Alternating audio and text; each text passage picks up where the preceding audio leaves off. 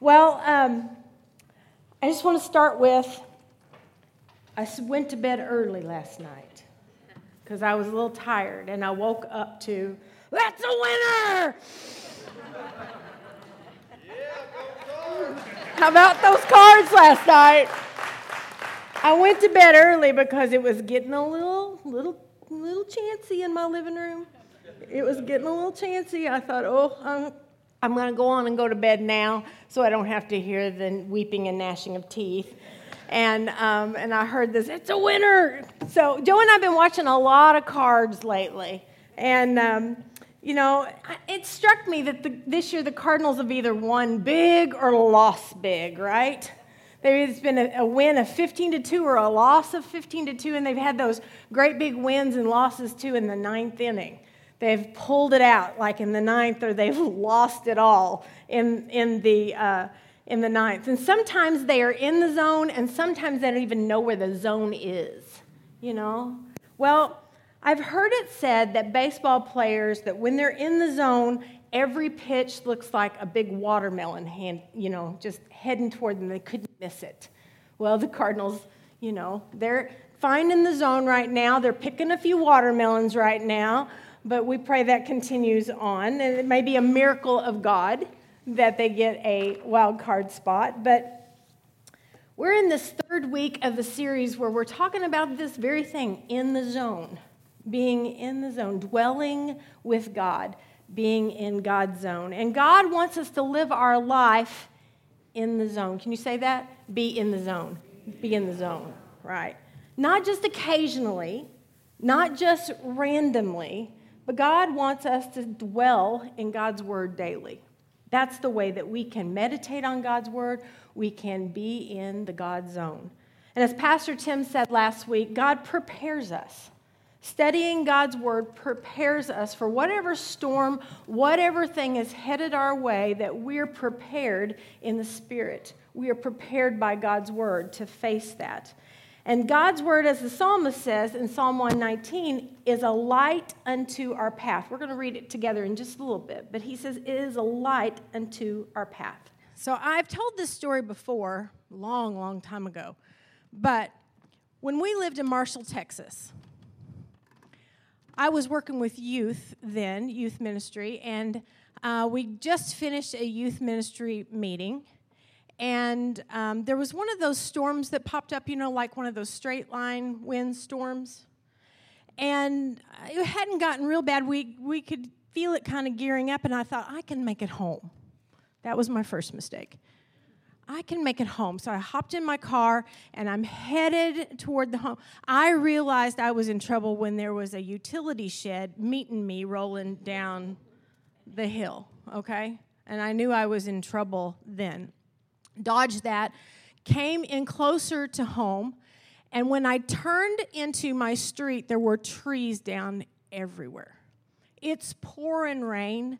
I'm blocked between where I pulled into my street to the drive of my house. And so I think, well, I parked in the neighbor's neighbor's driveway, and I'm thinking, what should I do?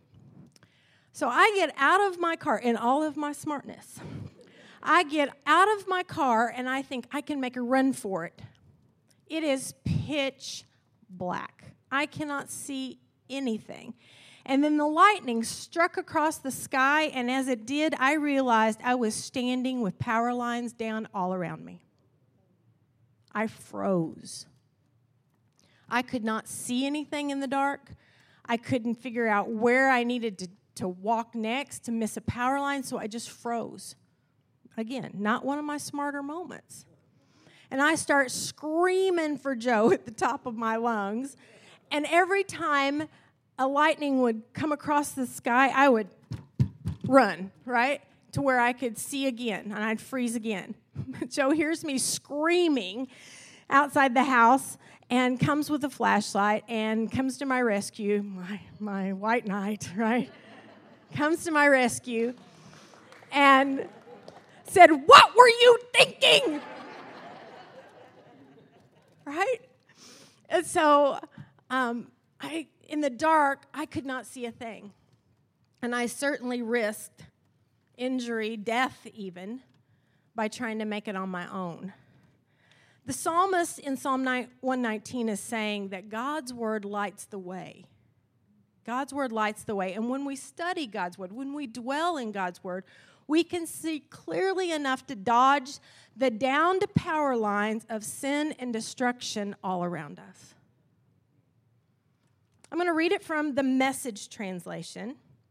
Um, and you have that in an insert. I believe they had they handed that out to you in an insert, so you can follow along if you like. This is a paraphrase translation by Eugene Peterson, translated from the original language. And a lot of times I get a deep meaning from reading this translation. It's easy to understand, and it's a way to kind of dive into God's word in a different way outside of the older language. And so, hear this in Psalm 119, verses 105 through 112, the message translation.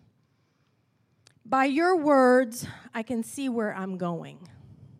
They throw a beam of light on my dark path. I've committed myself, and I'll never turn back from living by your righteous order. Everything's falling apart on me, God. Put me together again with your word. Adorn me with your finest sayings, God. Teach me your holy rules.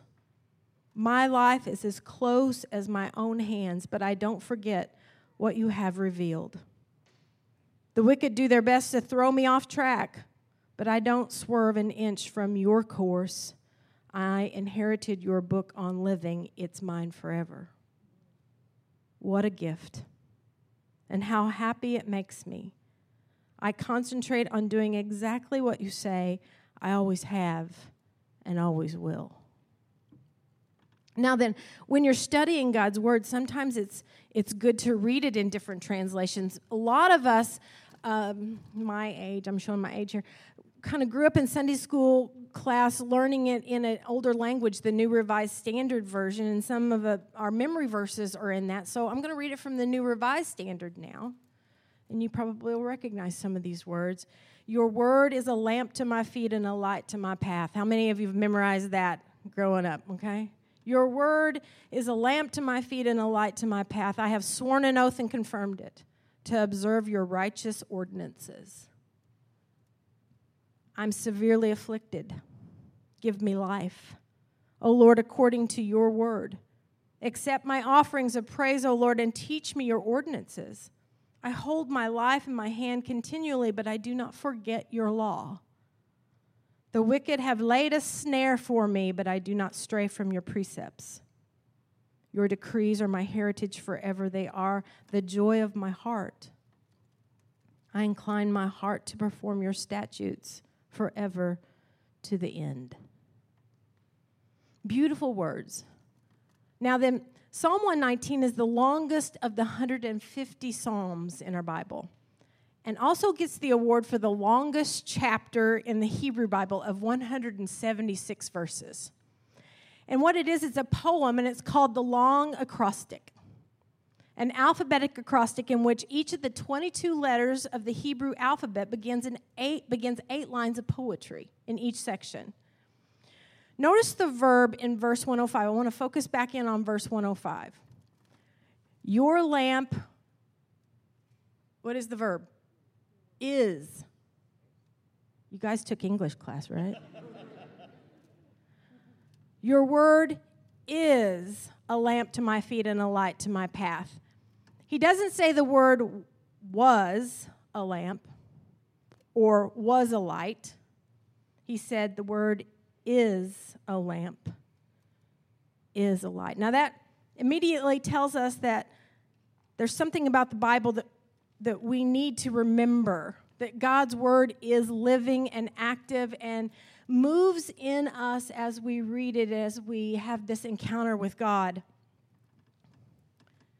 I want you I want to play a fill in the blank for a moment. You only need a lamp and a light if you are in the fill in the blank. Dark, right? Dark. We're born into what I call brokenness, the human condition. Others call it spiritual darkness. And that's why Jesus tells Nicodemus that he must be born again. Jesus answered, I assure you, unless someone is born of water and the Spirit, it's not possible to enter God's kingdom. Whatever is born of the flesh is flesh, whatever is born of the Spirit is spirit. Don't be surprised that I said to you, You must be born anew. Now, Jesus isn't teaching that we have to be physically out of the womb again, he's talking about a spiritual birth. If we skip on down to verse 19 in the Gospel of John, here in this chapter, it says, This is the basis for judgment. The light came into the world, and the people loved darkness more than the light, for their actions are evil. You don't have to be in the world too long to know that, right? That we have darkness all around us, sin around us, and the light reflects and shows us that. Verse 20, all you, all who do wicked things hate the light and don't come to the light for the fear that their actions will be exposed to the light. Whoever does the truth comes to the light so that it can be seen that their actions were done in God. Now, then, this is in the Gospel of John. And if we go all the way back to the first chapter in the Gospel of John, we hear these words In the beginning was the Word and the Word was with God, and the Word was God. Do you hear that? The Word was God. The Word was with God in the beginning. Everything came into being through the Word, and without the Word, nothing came into being. What came into being through the Word was life. And the life was the light for all people.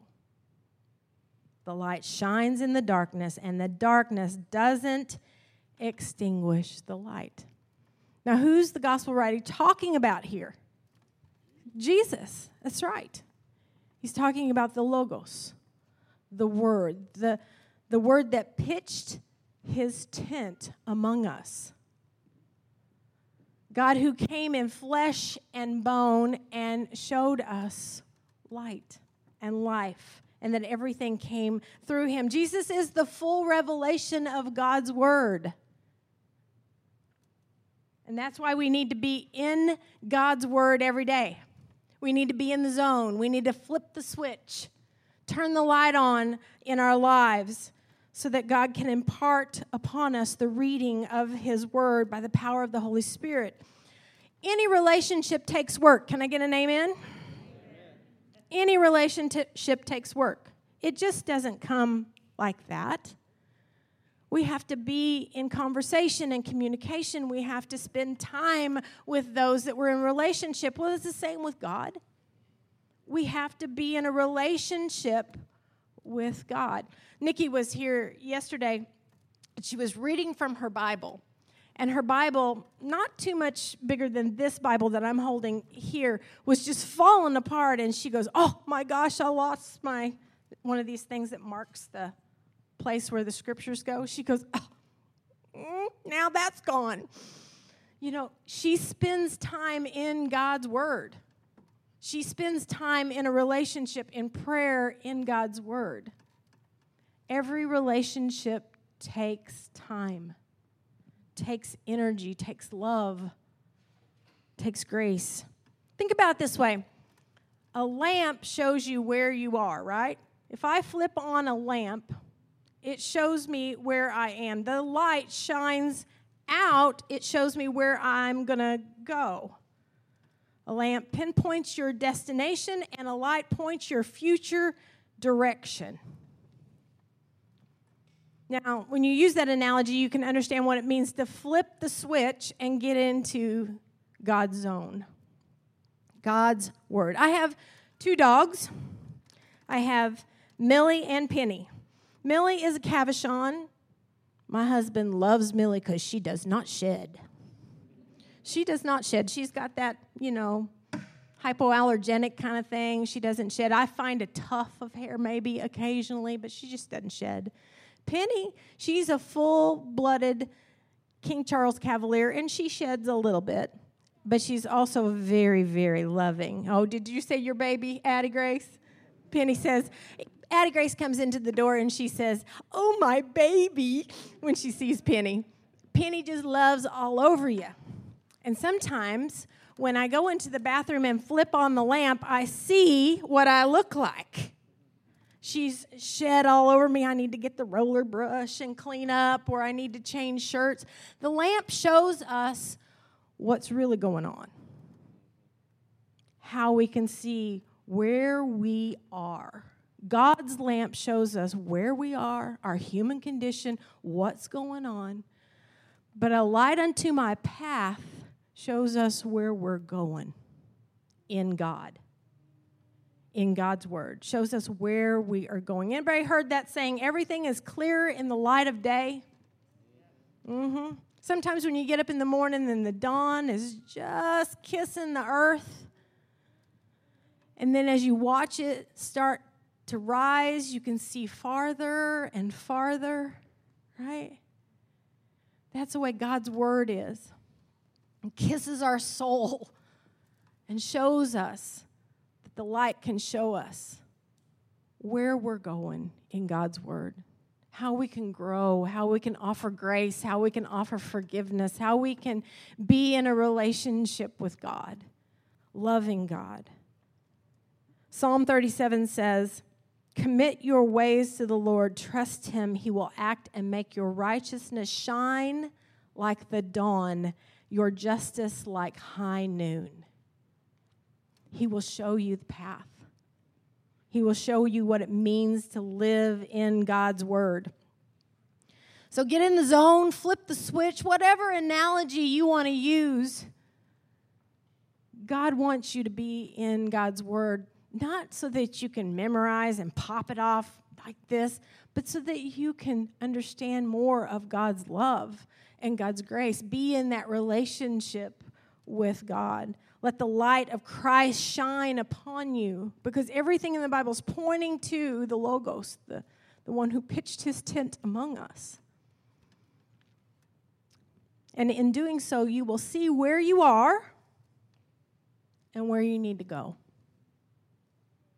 We've given you some tools over this series of how to study God's Word. The first one I gave you was the Wesleyan quadrilateral.